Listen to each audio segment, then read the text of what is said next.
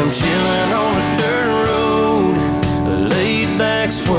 like I'm George Jones. 94.7 QDR. You know, while we were all out uh, working on the grill and playing in the pool and the beach on the 4th of July, Jake Wood from Lawrence Barbecue was in Nashville uh, feeding Jason Aldean and his wife. Oh, you know that guy. Uh huh. He's on the phone with us. Morning, Jake. hey, Jake. Good morning, guys. Thanks for having me. Well, first of all, we're still awaiting uh, your big uh, opening here in the Triangle of Lawrence Barbecue, which is going to be in Morrisville, right? Yeah, uh, out, out there in the RTP, right near the airport. Uh, it's in the new Box Yard RTP. Uh, we're very excited, man. Sh- uh, shipping container uh, complex. Got brewery, wine bar, barbecue, Korean, uh, burritos, the whole mix. So, how did this all come down? So uh, our buddy Matt Bolus, who uh, is the chef partner at 404 Kitchen, among other places in Nashville, um, had us in for the week to do a staycation there. They're actually serving our barbecue menu for the entire month of July. So uh, we went and got with their crew, smoked a bunch of meats for them, and uh, just before we left to go to Nashville, he texted me. He's like, "Hey man, um, how would you how would you like to do a private event on Saturday?" And I'm sitting here thinking, like, "Yeah, we're down there to work with you guys. Whatever you need, man. I got my smoker. We can, you know, whatever you need, we'll make it happen."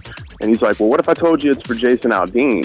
I said, "Oh, that's a pretty big deal. Uh, yes, still yes." Let me think about it. Hold on. Okay, yes.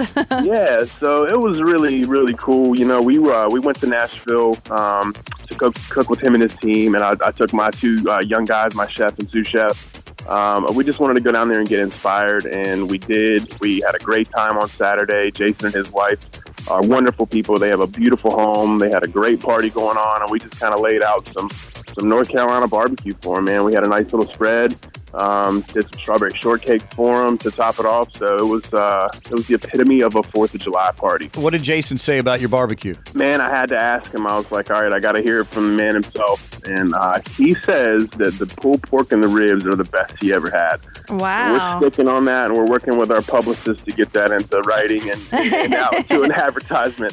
I think it's pretty cool that that they tapped you to do that and bring in legit North Carolina barbecue because Tennessee thinks they have some good barbecue, but we all know better. So there's that. We, we do, we do. We, you know, you guys talk about the looks you give each other. That's, that's like the look I give somebody when they talk about barbecue from another state. You're like, bless your heart. yeah, yeah, exactly.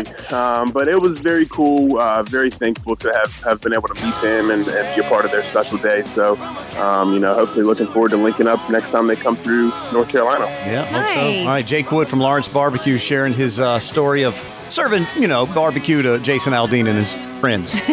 Thanks, Jake. yeah, thank you guys. I appreciate you. Brother,